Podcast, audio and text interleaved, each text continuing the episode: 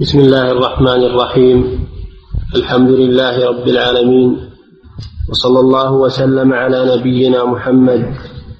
أما بعد قال المصنف رحمه الله تعالى وعن جابر رضي الله عنه قال قال رسول الله صلى الله عليه وسلم العمرة لمن وهبت له متفق عليه. ولمسلم أمسكوا عليكم أموالكم ولا تفسدوها.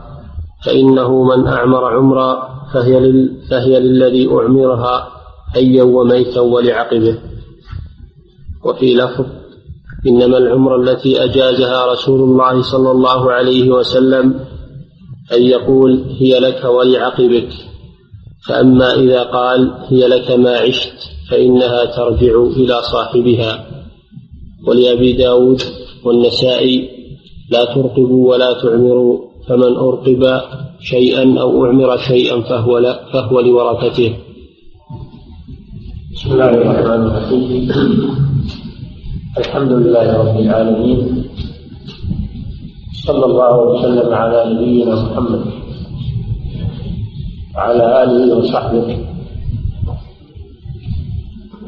هذا الحديث في رواياته في العمرة والركبة وحكمهما. والعمرة بضم العين والألف المقصورة إلى أن يقول هذا الشيء هبة لك مدة عمرك. مدة عمرك. فهي عمرة نسبة إلى العمر. والرغبة مثلها أن يهب له الشيء مدة حياته. أو مدة عمره ثم يرقب كل منهما حياة الآخر. فإن مات الموهوب له أخذها الواهب وإن مات الواهب استمرت للموهوب فكل منهما يرقب حياة صاحبه. فهي ركبة مأخوذة من المراقبة. وهي في الحقيقة هي العمرة. الحديث دل في أصله الذي في الصحيحين والذي في رواية مسلم على أن العمرة والركبة لا ترجع إلى المعمل والمركب وإنما تستمر لمن هي بيده وتكون لورثته من بعده وهذا هو الذي عليه جمهور أهل العلم. وأما رواية أنه إذا قال هي لك مدة حياتك ثم ترجع إليه ففي هذه الحاله ترجع إلى صاحبها لأنه اشترط المسلمون على شروطه. أما إذا لم يشترط كالقال هي لك مدة عمرك أو أو مدة حياتك ولم يشترط أنها ترجع إليه فإنها لا ترد بل تكون لمن هي بيده ولورثته من بعده. ولهذا قال صلى الله عليه وسلم لا تفسدوا عليكم الله يعني من كان يريد كان يريد رجوعها إليه فلا يهبها من الأول لأنه إذا وهبها يهلك عليه. وأفسد على نفسه. فمن الأول لا لا يهلك ولا يعملها. أما إذا أعمرها فإنها صارت هبة والهبة لا يرجع فيها بعد قولها لما سبق في أول الباب أنه قال صلى الله عليه وسلم العائد في هبته كالعائد كالكلب يقيء ثم يعود في قلبه. فالهبة إذا قبضت قبضها الموهوب له لا يجوز له الرجوع فيها لأنها تصير ملكا للموهوب له. أما إذا اشترط الرجوع فإنها لا تكون هبة وإنما تكون عارية. إذا اشترط أنها ترجع إليه ما سميناها هبة سميناها عارية. نعم.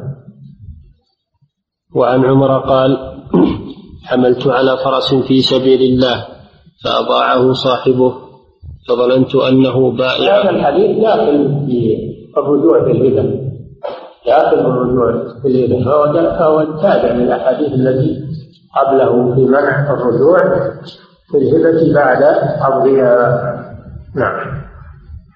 وعن عمر قال حملت على فرس في سبيل الله فأضاعه صاحبه فظننت أنه بائعه برخص. فسألت رسول الله صلى الله عليه وسلم عن ذلك فقال لا تبتعه وإن أعطاكه بدرهم. الحديث متفق عليه. وهذا أيضا في الرجوع في الهبة فإن عمر رضي الله تعالى عنه حمل على فرس. يعني حمل رجلا من المجاهدين على فرس أعطاه إياه يجاهد عليه. فهو هبة.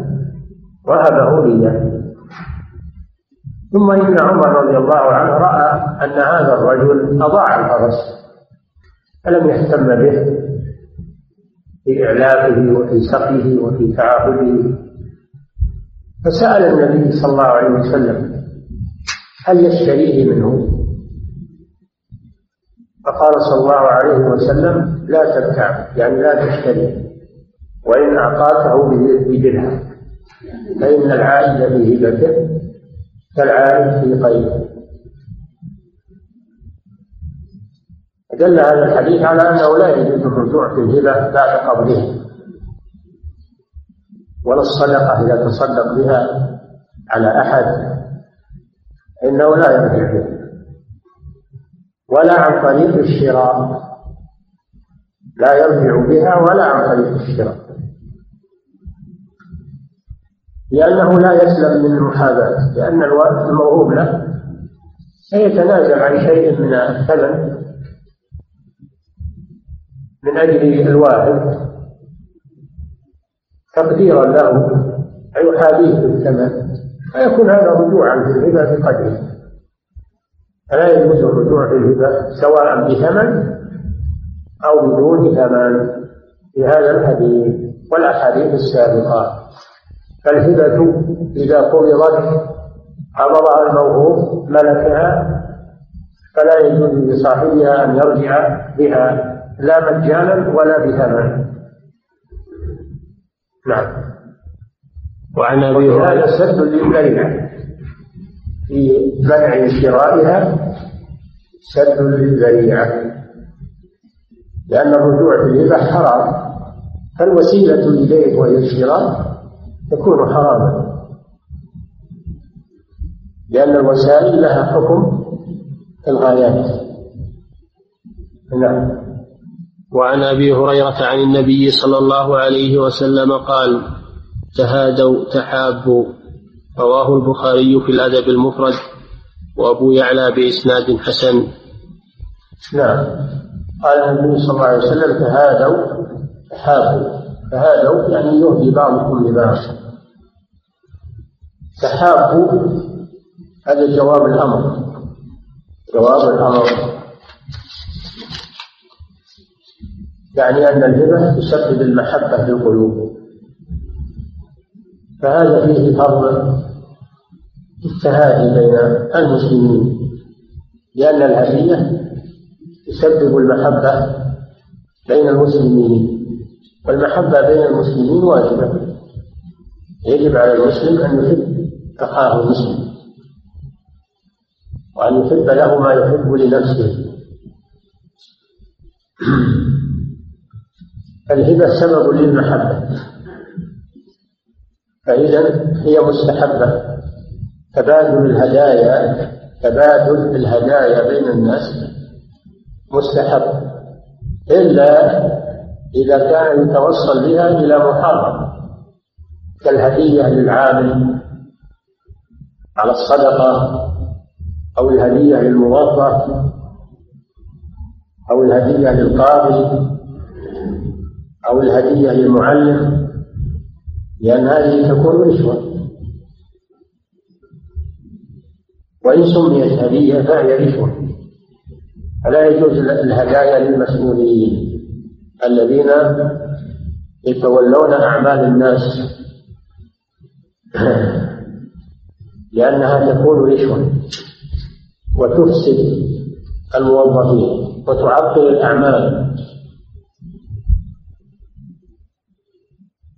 لأن الموظف يصبح لا يعمل إلا بالهدية. إن هدي له مشى الأمور وإلا فإنه يعرقل المعاملات ويفسد أعمال الناس.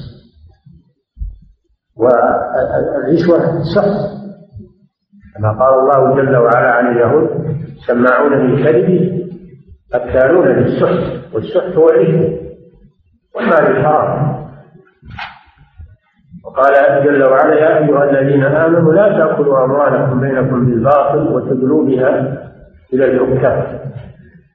قيل إن هذه الآية نزلت في الرشوة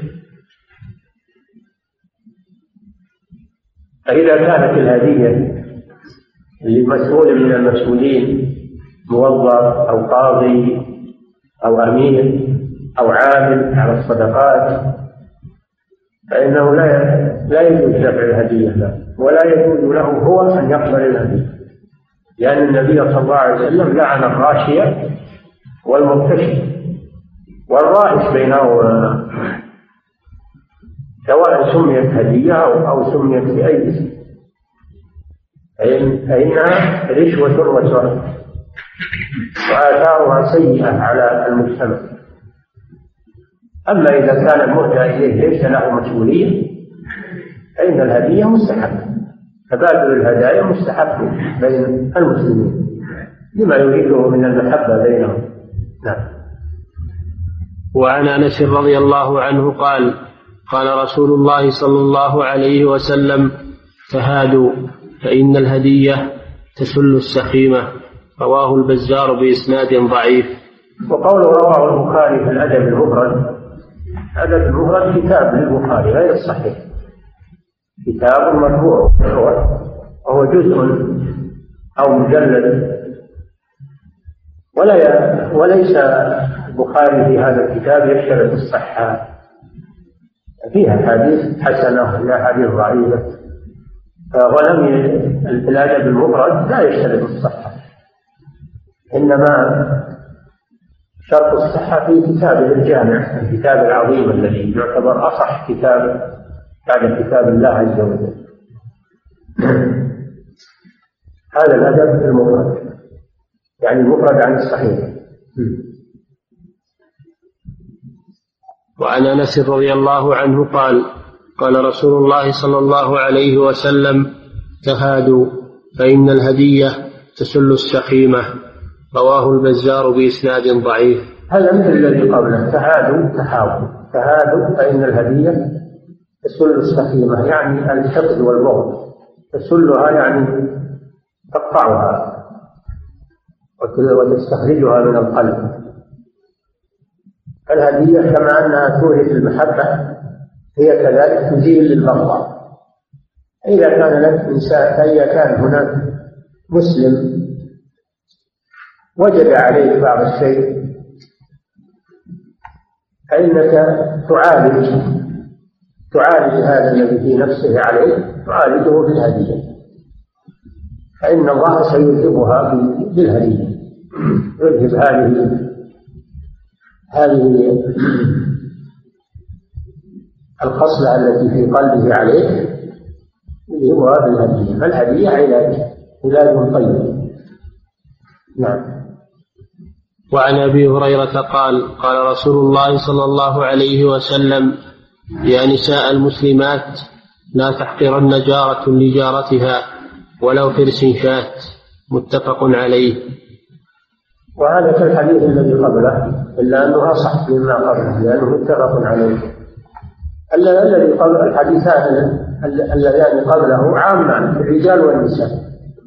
وأما هذا الحديث فهو خاص بالنساء فيما بينهن.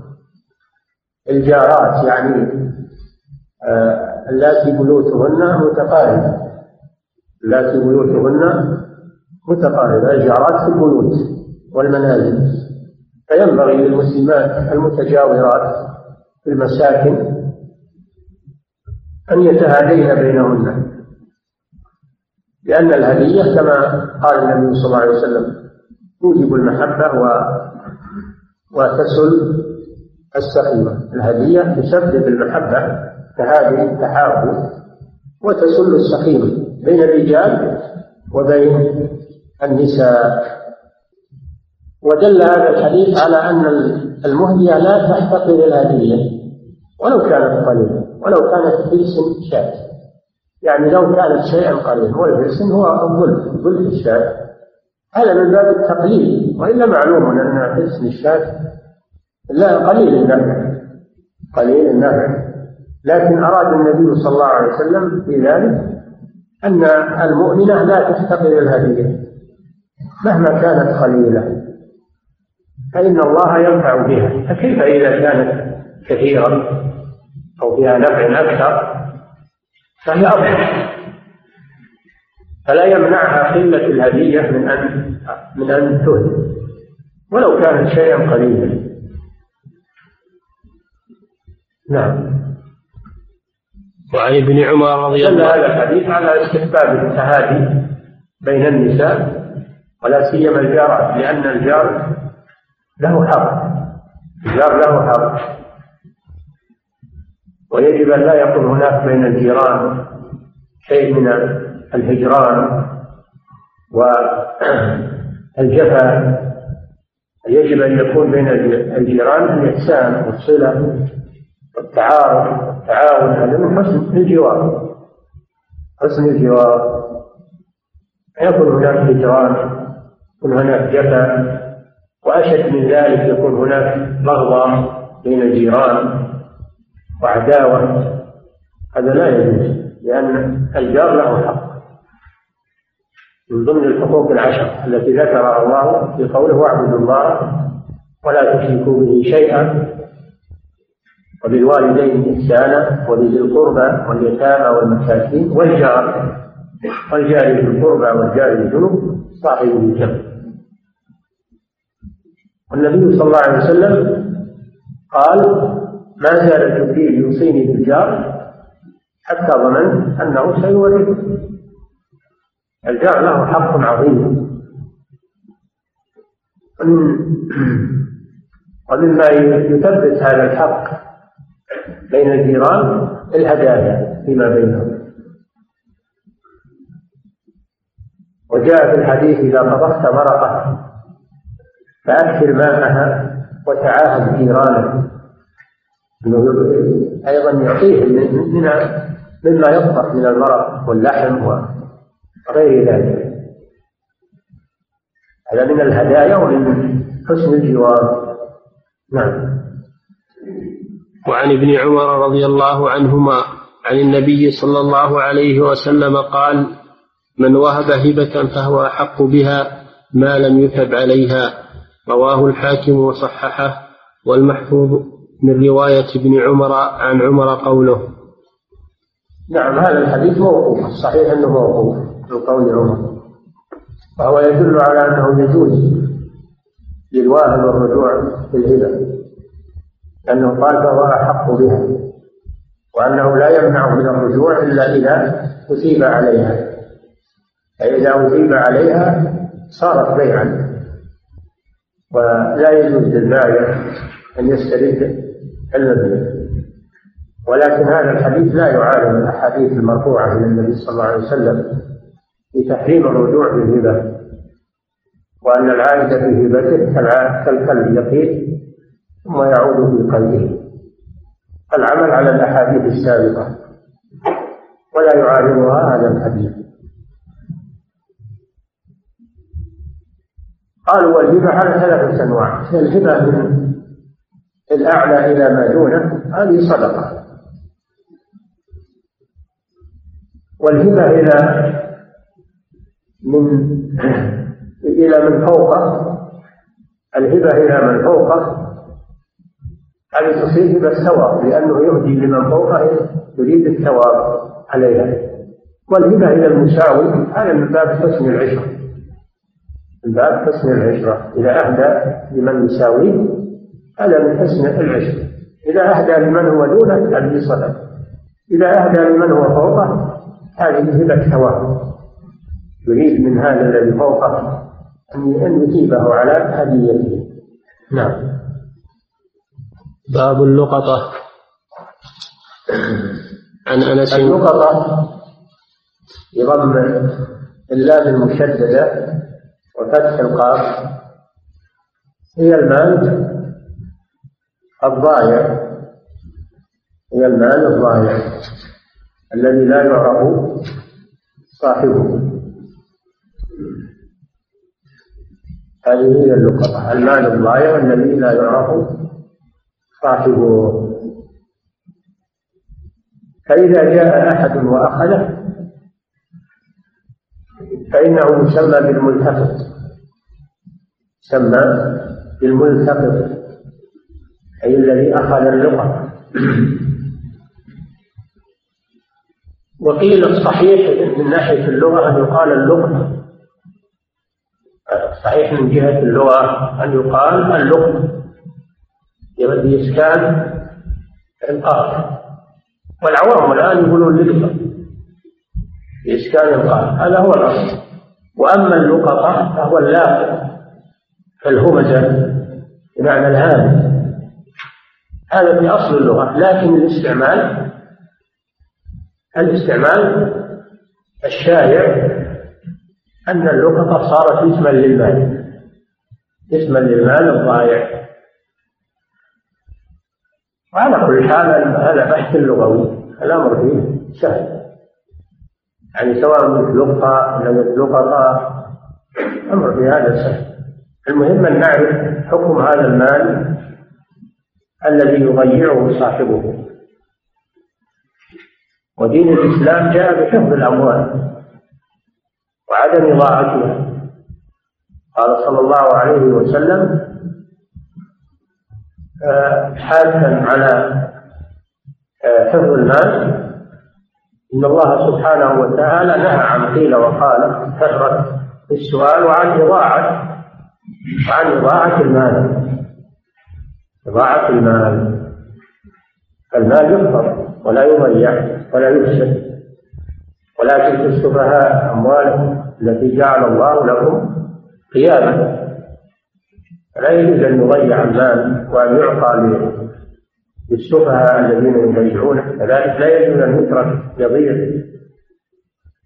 إذا سقط من صاحبه أو نسيه صاحبه فلا يترك يضيع. بل يعتنى به. نعم. عن أنس قال مر النبي صلى الله عليه وسلم بتمرة في الطريق فقال لولا أني أخاف أن تكون من الصدقة لأكلتها متفق عليه. هذا الحديث الصحيح عن النبي صلى الله عليه وسلم أنه مر بتمره تمره ساقطة في الطريق. رطبه واحدة. فقال صلى الله عليه وسلم لولا أني أخشى أن تكون من الصدقة لأكلتها. هذا الحديث فيه مسائل. المسألة الأولى فيه تواضع النبي صلى الله عليه وسلم فهو سيد بني آدم سيد ولد آدم عليه الصلاة والسلام وهو أعظم من مشى على الأرض ومع هذا يعتني بهذه الرطبة الواحدة. فيقول لولا أني أخشى أن تكون من الصدقة لأكلتها ما ترفع عنه عليه الصلاة والسلام. ففيه تواضعه صلى الله عليه وسلم.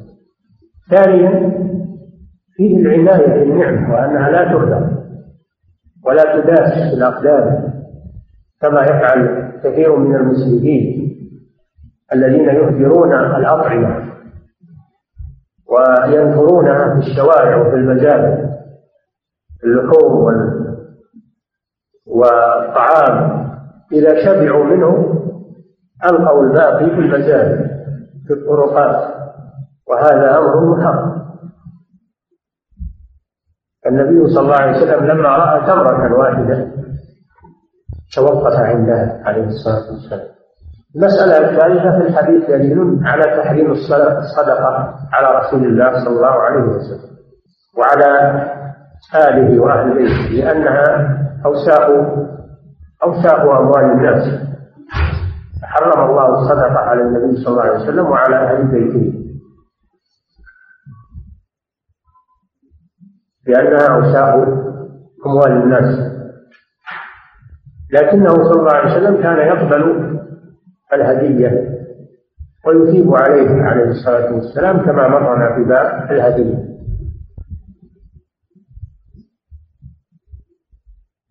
المسألة الرابعة في الحديث دليل على مشروعية التورع وترك الشبهات.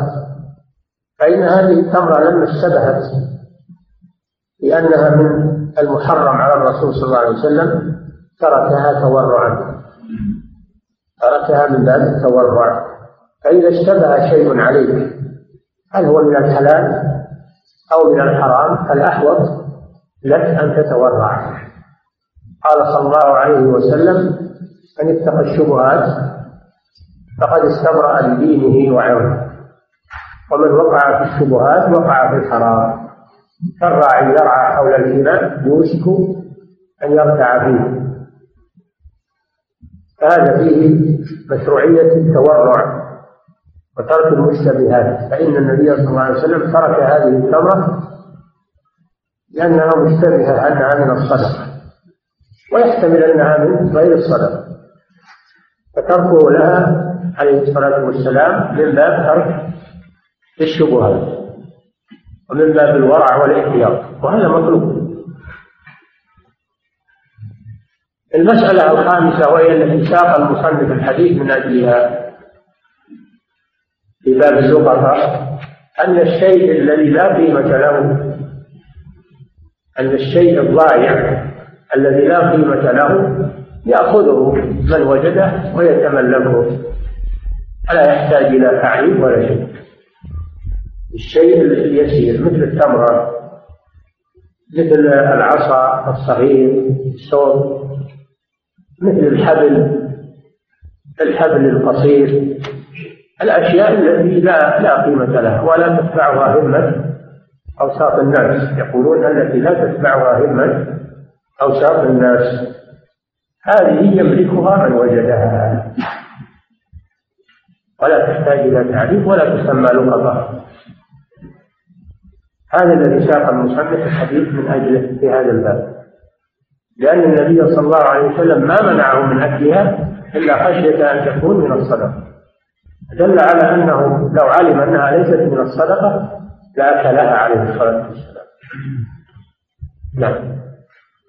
وعن زيد بن خالد الجهني قال جاء رجل إلى النبي صلى الله عليه وسلم فسأله عن اللقطة فقال اعرف عفاصها ووكاءها ثم عرفها سنة فإن جاء صاحبها وإلا فشأنك بها. قال فضالة الغنم. قال هي لك أو لأخيك أو للذئب. قال فضالة الإبل.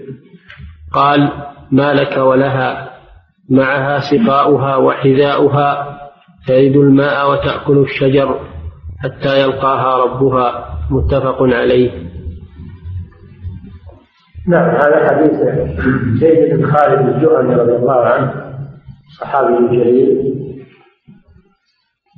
وفيه تفصيل اللقطة إلى ثلاثة أقسام.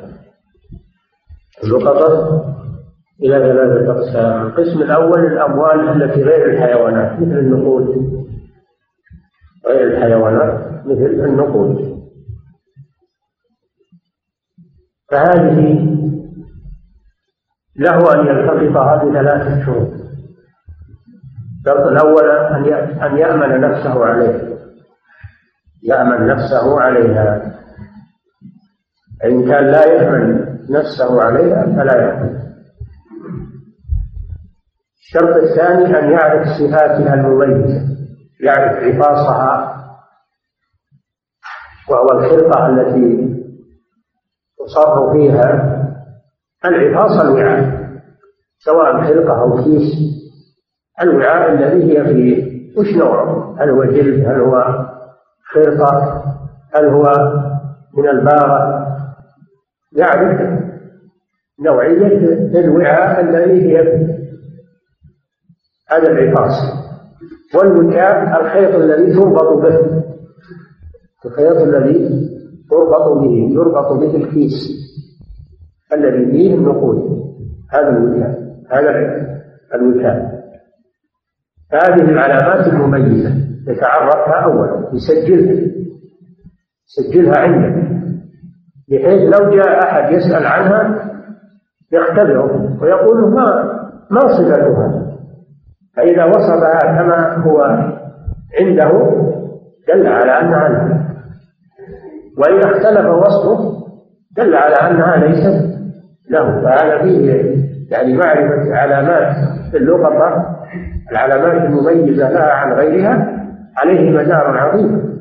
فمن حين يأخذها يسجل العلامات الفارقة التي عليها ويحتفظ بها ويجعلها سرا عنده. ما يعلم أحد. ما يعلم أحد بها. ولا يعلم صاحبها. ما يقول في صفتها كذا ولا كذا. يقول نعم على طول. لا يقول له أنت صف هذه. تختبره اختبار فإن طابق وصفه الصفات التي يحتفظ بها اللافظ فهي له. وإلا الشرط الثالث أن يلتزم بتعريفها. وهو وهو المنادات عليها. أن يلتزم بتعريفها وهو المنادات عليها. من ضعف الشيء من فجر الشيء حتى يتسامع بها الناس. فمن كان ضعف الشيء من حين ما يسمع ينادي عليها في المجامع العامة في الأسواق. على أبواب المساجد. ينادي عليها حتى يسمع صاحبها الذي فقدها فيأتي. وعند وعندما يأتي يسأله عن صفاته. فإذا توافرت هذه الشروط جاز له التقاطها. أن يكون أمينا عليها. أن يكون أن يعرف صفاتها المميزة. أن يعرف يعني ينادي عليها في في الأسبوع الأول كل يوم ينادي عليها. ثم بعد ذلك ينادي عليها حسب حسب المصلحة. في كل شهر ينادي عليها في المواسم التي يحضر بها الناس ينادي عليها حسب المصلحة. إلى أن يتم لها سنة 12 شهر. من أخذها إلى أن يتم لها 12 شهر. فإذا تم 12 شهر سنة كاملة وهو يعرفها ولم يأتي لها أحد فإنها تكون له. هو أبصر بها. إن شاء احتفظ بها إلى أن يأتي صاحبها وإن شاء استنفقها. لكن يكون ملكا مراعى بحيث لو جاء صاحبها فيما بعد غرمها له وإن كانت موجودة دفعها إليه. وإن استنفقها وأكلها فإنه يغرمها لصاحبها إذا جاء. أما إذا لم يأتي فهي حلال له. إذا لم يأتي أبدا فهي حلال له. هذه آه لقطة الأموال غير الحيوانات. من النقود والأقمشة والأطعمة وغير ذلك. النوع الثاني الحيوانات وهي على قسمين. ما لا يمتنع من السباع ولا يدافع عن نفسه مثل الغنم إذا وجدها في البر. فقد قال صلى الله عليه وسلم هي لك أو لأخيك. يعني واحد من أو للذئب يفترسها فإذا وجدها في البر فإنه يأخذها فإن أبقاها عنده إذا جاء صاحبها يدفعها إليه. وإن أكلها فإنه يعرف قيمتها فإذا جاء صاحبها دفع له القيمة. وإن لم يأتي فهي له وهي مباحة له. هذا إذا كانت في البر ولا تمتنع من السباع لأنها رأي فرأي فلا يتركها. أما إذا كانت في البلد كانت في البلد راية لا تتعرض لها. دع في البلد ما عليها خوف. يجي صاحبها ويأخذها ما عليها خوف. إنما هذا إذا كانت في البر معرضة للتلف هذه ضالة الغنم وكل ما لا يمتنع من السباع ولا يدفع عن نفسه. النوع الثاني من الحيوانات ما يمتنع من السباع الإبل. وكل ما يمتنع من السبع فهذا لا يتعرض له. لا يتعرض له. ضالة الإبل لا لا يؤويها إلا ضال يعني مخطئ فيتركها معها حذاؤها وهو خفاف ومعها سقاؤها وهو بطنها. تملأه بالماء وتمكث وقتا لا تحتاج إلى ماء فليس عليها خطر وتدفع عن نفسها السباع فهذه لا يتعرض لها الإنسان لأن صاحبها يبحث عنها ويجدها في البر. بل ربما يكون بقاءها في البر أحسن لها ترعى وتشرب وأيسر لصاحبها يجدها. أما إذا حبستها عندك في مكان صاحبها ما يدري وين راحت فلا يتعرض لضالة الإبل. وإن عرفها فإذا جاء صاحبه قال والله رأيتها في مكان كذا شفتها في مكان كذا على على الماء الفلاني في البر الفلاني ما في مانع أنه يساعد أخاه يعني يخبره وين رآها فيه لكن لا يتعرض لها. ما لك ولها هذا نهي. مع حذاؤها وسقاؤها. ترد الماء وتأكل في الشجر. ما عليها خوف من العطش ولا عليها خوف من الجوع ولا عليها خوف من السباع. فاتركها هذا التفصيل من النبي صلى الله عليه وسلم الواضح البين في أمر اللقطاء بأنواعها.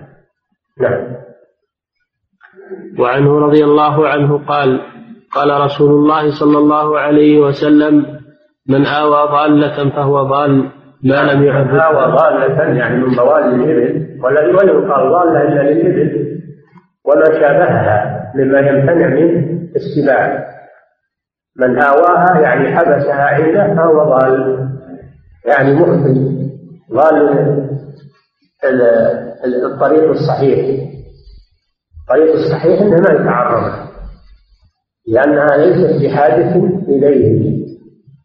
فإن آواها فهو ضال يعني مجانب للصواب ومخالف للحكم الشرعي. نعم. وعن عياض بن حمار رضي الله تعالى عنه قال قال رسول الله صلى الله عليه وسلم من وجد لقطة فليشهد ذوي عدل وليحفظ عفاصها ووكاءها ثم لا يكتم. ولا يغيب فإن جاء ربها فهو أحق بها وإلا فهو مال الله يؤتيه من يشاء. رواه أحمد والأربعة إلا الترمذي وصحح ابن خزيمة وابن الجارود وابن حبان. هذا مثل الجزء الأول من حديث زيد بن خالد رضي الله عنه. في أن من وجد لقطة فإنه يعرف عفاصها ومكاها يعني يعرف العلامات المميزة له وفيه زيادة على حديث زيد بن خالد بأنه يشهد عليها. يشهد عليها. يقول الاثنين يشهدا بأن لأني وجدت ضالة. صفته يعني ما ما ما يبين لهم. لكن يشهدهم على وجودها فقط. ولا يبين لهم صفات. صفاتها سرية. لكن يقول لهم اشهدوا. إن جاء أحد يسأل عن شيء اشهدوا نعم علشان لو ينسى ولا ولا يموت ولا فيشهد الشاهدان إن الضالة كانت عنده. وهذا الإشهاد هو من باب الاستحباب وليس من باب ليس من باب الوجوب. هذا توحيد من باب الاستحباب. فيه فائدة أنه لو نسي أو تساهل أو أنكر أو مات ان انها تقوم عليه البينه بها نعم. وفيه ما دل عليه الحديث السابق أنه أنه إذا لم يأت صاحبها فهو أبصر بها. إن شاء حفظها. إذا كانت مما لا يتأثر بطول البقاء يحفظها إن كانت مما يتلف بطول البقاء يبيعها ويحتفظ بثمنها. وإن أكلها واستنفقها يعرف قيمتها. يثمنها ويعرف قيمتها يسجلها عنده فإن جاء صاحبها دفع له القيمة. وإن لم يأتي فهي حلال له. مباح. نعم. مال الله يؤتيه من يشاء. نعم. وعن عبد الرحمن بن عثمان التيمي رضي الله عنه أن النبي صلى الله عليه وسلم نهى عن لقطة الحاج. رواه مسلم. هذا نوع آخر من أنواع اللقطة وهي لقطة الحاج. والمعتمر. لأن المعتمر أيضا يسمى حاجا لأن العمرة حج. هي الحج الأصغر. العمرة هي الحج الأصغر. قال الله جل وعلا يوم الحج الأكبر. يوم الحج الأكبر. دل على أن هناك حج أصغر. وهو إيش؟ العمرة. وهو العمرة. الحج على قسمين. حج أكبر وحج أصغر فلقطة الحاج لا يجوز أخذها.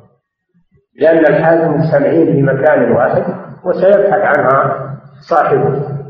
اتركها في مكان في المجمع الذي فيه إلا أن تخبر. أن تخبر وتقول أن المكان الفلاني فيه كذا فلا مانع من ذلك. لا مانع من ذلك. هذه ركنة الحاج. نعم. وعن المقدام بن معدي كرب رضي الله عنه. قال قال رسول الله صلى الله عليه وسلم نعم وهذه لقطة الحج بقيت لقطة الحرم لقطة الحرم قال صلى الله عليه وسلم في الحرم ولا تحل لقطته إلا لمنشد فلقطة الحرم هذه لا يجوز لأحد أن يأخذها إلا بشرط أن يعرفها دائما ما هو سنة يعرفها دائما حتى يجد صاحبها ولا يتملكها فلقطة الحرم لها حكم خاص.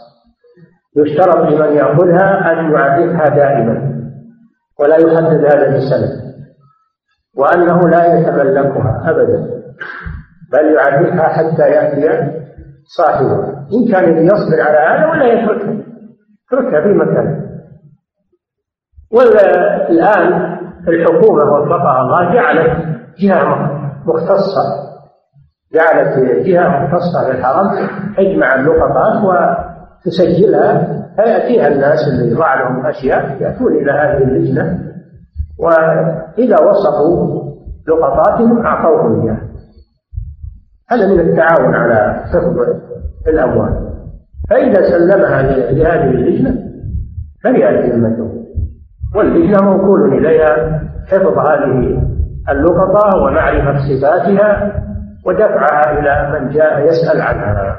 يسجلونها عندهم فإذا جاء الناس هذه لقطة الحرم نعم.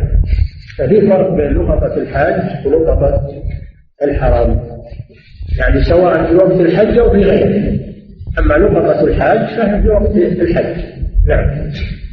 وعن المقدام بن معدي كرب رضي الله عنه قال قال رسول الله صلى الله عليه وسلم ألا لا يحل ذو ناب من السباع ولا الحمار الأهلي ولا اللقطة من مال معاهد إلا أن يستغني من مال معاهد إلا أن يستغني عنها رواه أبو داود. هذا الحديث أوله في كتاب الأطعمة. لا يحل كل ذي ناب من السباع نعم الحديث. وعن المقدام بن معدي كرب رضي الله عنه قال قال رسول الله صلى الله عليه وسلم ألا لا يحل ذو ناب من السباع. ذو ناب من السباع الذي يفترس الذي يفترس الحيوانات. هذا يسمى سبع سواء كان من الذئاب أو من غيرها. كل ما يفترس بنابه فإنه سبع. كالثعلب والذئب والأسد و... نعم. ولا الحمار الأهلي؟ ولا الحمار الأهلي بخلاف الحمار الوحشي. الحمار الوحشي حلال لأنه من الصيد. أما الحمار الأهلي وهو المستأنس هذا حرام. لأن النبي صلى الله عليه وسلم في يوم خيبر نهى عن لحوم الحمر الأهلية وقال إنها رجس فأكفأوها وهي تغلي بها القبور أكفأوها القبور وهي تغلي بها لما نهى عنها صلى الله عليه وسلم وأخبر أنها رجس يعني نجسة فالحمر الأهلية حرام بخلاف الحمر الوحشية. فإنها حلال وهي من الصيد. حل لكم صيد آه، حل لكم صيد آه، قوله تعالى يا أيها الذين آمنوا لا تقتلوا الصيد وأنتم حر. إلى قوله فإذا حللتم فاصطادوا. نعم. ولا اللقطة من مال معاهد إلا أن يستغني عنها. وهذان هاتان الجملتان. جملة كل لاب من السباع والحور الأهلية محلها في كتاب الأطعمة محلها في كتاب الأطعمة لكن ساق الحديث هنا من أجل آخره وهي لقطة المعاهد. فلقطة المعاهد مثل لقطة المسلم تجري عليه أحكامها ولو كان كاملا تجري عليها أحكام لقطة المسلم لأن المعاهد يحرم ماله مثل ما يحرم مال المسلم. ألا تقول هذا كافر وباخذ هاللقطة لي؟ لا. حكمها حكم مال المسلم سواء. المعاهد له مال المسلمين وعليه مال المسلمين فيحرم دمه من قتل معاهدا لم يرح رائحة الجنة. ويحرم ماله ولقطته مثل مال المسلم تماما. بموجب العهد الذي بينه وبين المسلمين. هذا هو العدل ولا يجرمنكم شنعان قول على أن لا على أن لا تعدلوا والمعاهد هو الذي يدفع الجزية. الذي يدفع الجزية للمسلمين. هذا المعاهد. وأما المستعمل فهذا الذي أخذ الأمان ودخل بلادنا وهو لا يدفع جزية. لكن أخذ الأمان ودخل في بلادنا هذا أيضا له حكم المعاهد يحرم دمه ويحرم ماله. وإن أحد من المشركين استجارك فأجره حتى يسمع كلام الله ثم أبلغه مكانه. المعاهد والمستأمن في بلاد المسلمين لهم حرمته ولا يجوز الاعتداء عليهم لا في أنفسهم ولا في أعراضهم ولا في أموالهم. ما داموا في بلاد المسلمين وتحت ذمة المسلمين. فهو لقطتهم مثل لقطة المسلمين. تجري عليها الأحكام السابقة. إذا تبين لنا أن اللقطة من هذه الأحاديث على ستة أقسام. ستة أقسام. القسم الأول الشيء الذي لا قيمة له مثل التمرة مثل العصا مثل الأشياء التي لا قيمة لها. مثل القرش الصغير اللي ما له قيمة الرجال الواحد مثلا هذا ما له قيمة الآن قيمته يسيرة فهذا يأخذه من وجده على طول ولا يعرفه ولا شيء. القسم الثاني لقطة الأموال غير الحيوانات. فهذا كما سبق يعرف عفاصها وصوتها ويعرف حسنها القسم الثالث ضالة الغنم. هذه لك أو لأخيك أو للذئب القسم الرابع ضالة الإبل هذه لا تتعرض لها. ومن آواها فهو ضال. القسم الخامس لقطة الحاج. هذه أيضا لا تتعرض لها. القسم السادس لقطة الحرم لقطة الحرام. اللقطة التي توجد الحرم يعني في داخل الأميال المراد بالحرم داخل الأميال. فهو المراد بالحرم المسجد الحرام خاصة؟ لا. ما كان داخل الأميال فهو الحرم وهذه تلتقط بنية أن أن يعرفها دائما. وأن يدفعها إلى صاحبها متى جاء. ولا يتملكها القسم السادس لقطة المعاهد وهي مثل لقطة المسلم سواء. إلا أن يستغني عنها يعني المعاهد يستغني عنها. فتصبح مثل القسم الأول ما لها قيمة. مثل التمرة مثل الصوت مثل استغنى عنها ما أو الحبل ما يريدها هذه تتمول من أول ما يأخذها صاحبها وينتفع لأنها لا تتبع أئمة أوساط الناس. هذا معنى يستغني عنها يعني يستغني عنها المعاهد ولا يريدها. نعم. فهذه هذا ملخص أنواع اللقطات وأحكامها والحمد لله رب العالمين. صلى الله وسلم على نبينا محمد وعلى آله وصحبه. نعم. فضيلة الشيخ ما حكم الإهداء للموظف بعد قضاء حاجتي منه من غير طلب منه؟ نعم. ما حكم الإهداء للموظف بعد قضاء حاجتي منه من غير طلب منه. لا يجوز الإهداء للموظف لا قبل الحاجة ولا بعد الحاجة ما دام أنه موظف فلا يهدى إليه ولا يقبل الهدايا. ما يجوز أن يقبل. لأنك إذا إذا أهديته يصير في نفسه ميلان إليه فإذا صار لك لازم أو يقول لك إن صار لك لازم ترانا مستعدين فلا يجوز الإهداء له أبدا. ما دام على العمل لا يجوز أن يهدى له ولا يجوز له أنه يقبل الهدي. يكفي ما يأخذ من الرأس. يكفي ما يأخذ من الراتب وقد حمل أمانة العمل ويأخذ في مقابلها راتب فلا يجوز يأخذ من نفسه. نعم. فضيلة الشيخ وقع بيني وبين رجل خصام وأهدى لي هدية. ولكني أحس أن هديته أن هديته هذه يريد بها إذلالي أو احتقاري فأنا رددتها ولم أقبلها. فهل فعلي هذا صحيح لأني أعرف هذا الرجل وأعرف سوء خلقه؟ الأصل قبول الهدية. الأصل قبول الهدية.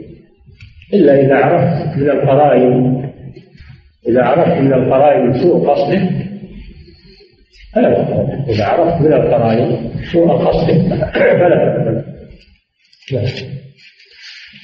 فضيلة الشيخ دخل مع إبلي حاشي صغير. نعم دخل مع إبلي حاشي صغير. نعم عمره أكثر من سنة ولم يأتي له من يسأل عنه. وهو الآن معي له سنوات كثيرة وعرفت به ولم أجد له صاحب ولم يفارق إبلي نعم هذا هذا من الضوال من ضوال الإبل ضوال الإبل ما يتعرض له. لكن هو إذا لم صار مع مع إبلك أنت ما أدخلته معها هذا خله مع مع الإبل إذا جاء صاحبه تدفعه إليه تدفعه ولا ما يجي صاحبه تدفعه إليه ولا تسمنه بما يساوي وتحفظ قيمته. إذا جاء صاحبه يعني أو تبيعه ولا ما نرجع نعرفه كهذا ما نعرفه اللي ما عندي وماضي هذا يباع. يباع ويكتب بثمن لما يجي صاحبه. نعم.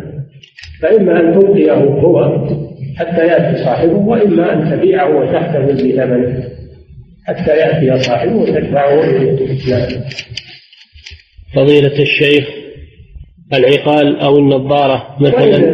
وإن طردت من الإبل إن طردت وأخرجت من الإبل هذا أحسن وأبرى أخرج أحسن نعم.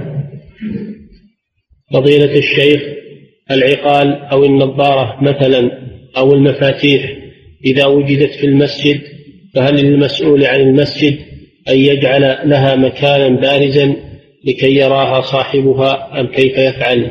نعم لا بأس. محفوظة في مكان حيث صاحبها إذا جاء يأخذ يجعل في مكان لكن ما ما ينادي عليها في المسجد أو يعدوها في المسجد. لا. وضعها في مكان بارز بحيث أنه لا شافها صاحبها اخذ نعم. فضيلة الشيخ إذا كان لي حق لا يحصل إلا عن طريق الرشوة فهل أنا أدفعها؟ لا. إذا كان الحق اشهد على الحكومة اشهد على ولي الأمر ولي الأمر يستخرج الحق. هو بالرشوة الحكم الشرعي. نعم. فضيلة الشيخ هل يعتبر من التبذير؟ يعني إذا أعطيته الرشوة شجعته على على غيره.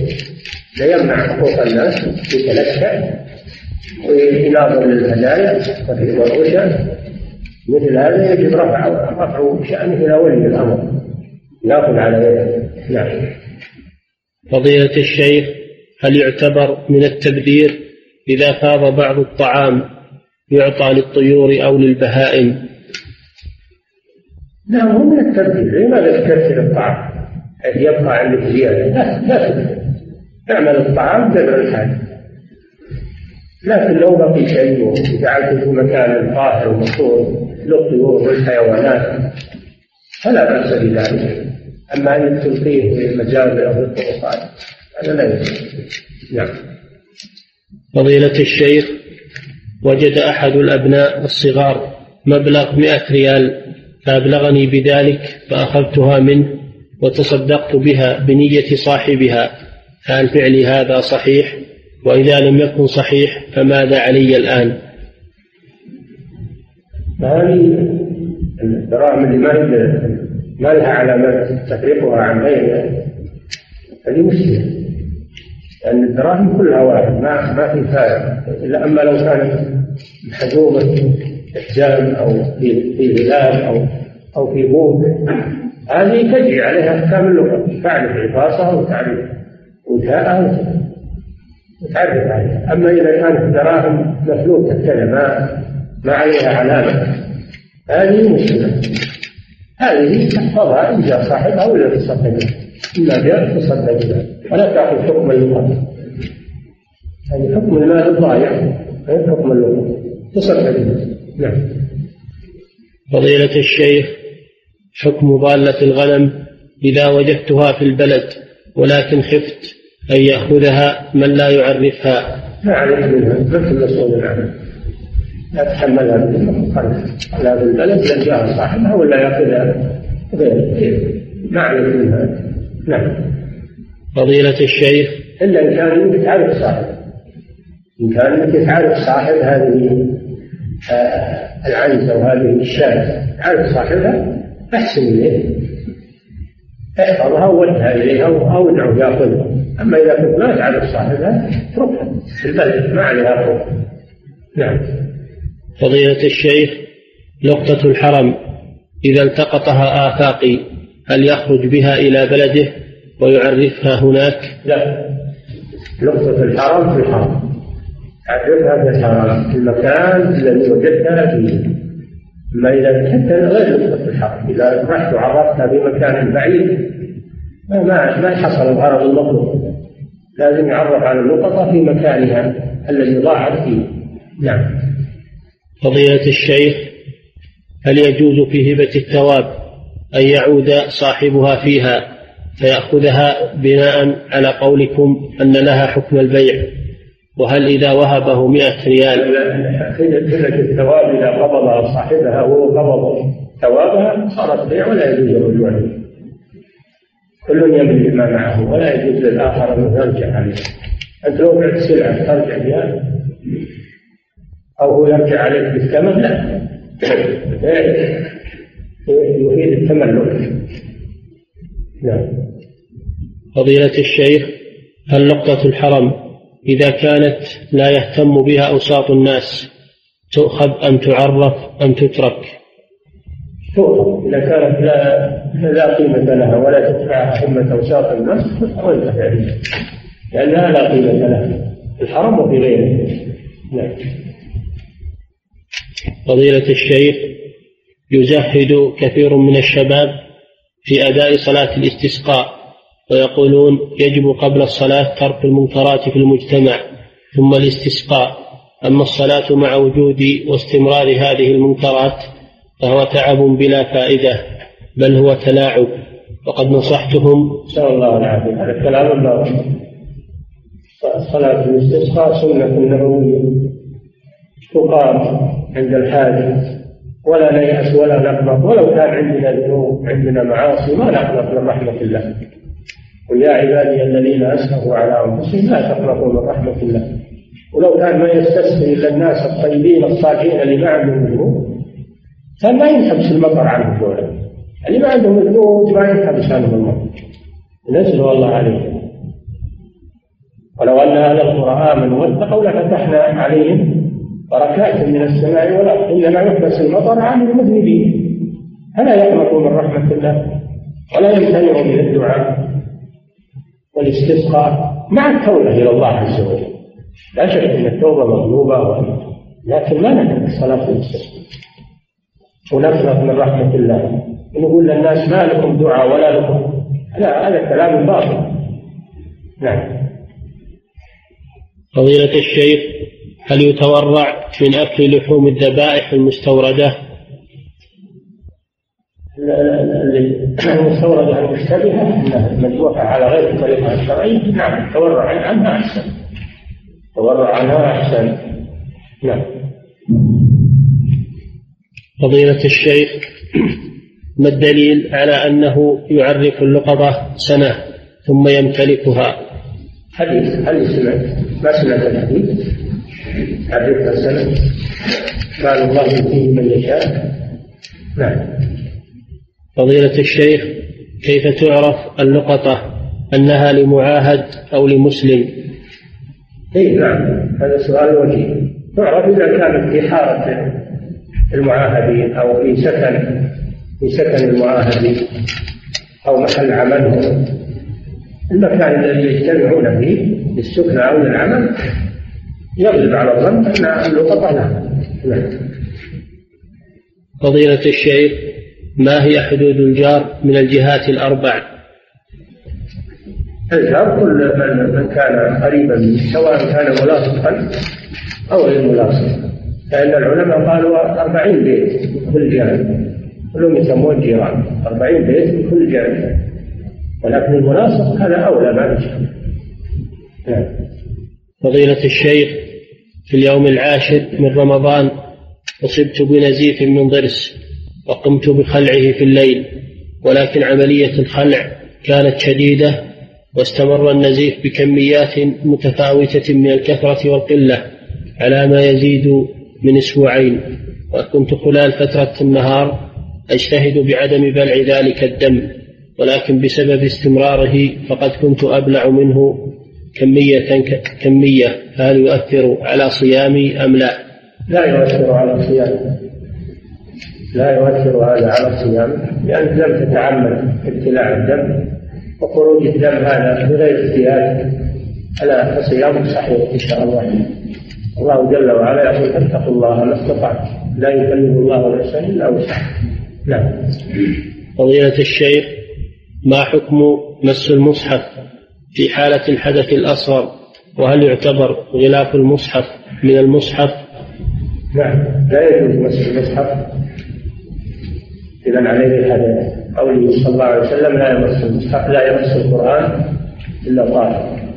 والمصحف يشمل الكتابة ويشمل ما يتبع المصحف من الوقايع اللي هي المصحف. كل ما يتبع المصحف فإنه له حكم المصحف. هوامشه ودفتي المصحف. هذه منه أما إذا كان المصحف في في كيس أو في أو في علة آه لا بأس أن تحمله بغلاف من وراء غلاف أو من وراء حائل ففي بأس. نعم. فضيلة الشيخ ما حكم مصافحة المرأة للرجل الأجنبي مع وجود الحائل؟ حرام. لا يجوز للرجل أن يصافح المرأة التي ليست من محارمه لا مباشرة ولا من وراء. حائل لا يجوز وش الداعي للمصافحة؟ سلم عليها بالكلام بدون مصافحة وهي مرتجبة بدون مصافحة لا من وراء حائل ولا مباشرة. نعم. فضيلة الشيخ ما حكم صبغ الحواجب بالنسبة للنساء؟ لا يجوز لا يجوز تغيير الحواجب. لا بصبغ ولا بنفس ولا بحلق ولا بإزالة لا يجوز هذا من تغيير خلق الله عز وجل. نعم. فضيلة الشيخ يسن بعد صلاة الاستسقاء أن يقلب رداءه. فهل صاحب الشماغ يقلب شماغه أم فقط صاحب الرداء؟ وذلك لكثرة الاستفسار في هذه المسألة. إشمام أو الرداء الرداء معروف يكون على الكتفين. الذي يكون على الكتفين من الرداء أو البش أو الكوت ما يكون على الكتفين هذا هو الرداء أو ما في فوق أما ما على الرأس هذا ليس رداء. نعم. فضيلة الشيخ أين كانت قبلة من كان داخل بيت المقدس قبل تحويل القبلة؟ وهل كانت له قبلة معينة؟ هو نفسه هو نفسه قبلة في الأديان السابقة وأول الإسلام نفس بيت المقدس الاتجاه إليه قبلة. الاتجاه إلى بيت المقدس قبلة. أليست الصحراء. نفس المسجد بيت المقدس هو القبلة. نعم. فضيلة الشيخ هل يلزم المفرد في الحج أن يكون قد أدى عمرة في نفس العام؟ نعم. هل يلزم المفرد في الحج أن يكون قد أدى عمرة في نفس العام. لا لا يلزم لو أنه أفرد الحج وما بعد اعتمر من قبل لا بأس. بذلك تبقى العمرة. تبقى عمرة الإسلام في ذمته يؤديها بعد الحج أو في أثناء السنة أو في العام القادم. لا في بأس. نعم. فضيلة الشيخ أشكل علي قول صاحب العدة. قول صاحب العمدة وإن كان أي الوطء في الفرج بعد التحلل الأول ففيه شاة ويحرم من التنعيم ليطوف محرما. لماذا أمر أن يحرم من جديد؟ مع أنه تحلل التحلل الأول وجاز له لبس المخيط. ولو طاف طواف الإفاضة.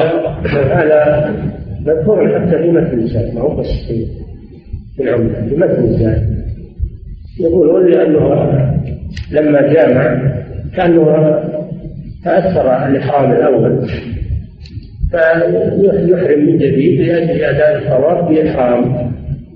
إزالة لآثار الجماع إزالة لآثار الجماع وهذا ليس واجبا. هذا استحسنه بعض العلماء الصحيح أنه ما هو مشروع. الصحيح أنه ما هو مشروع. نعم.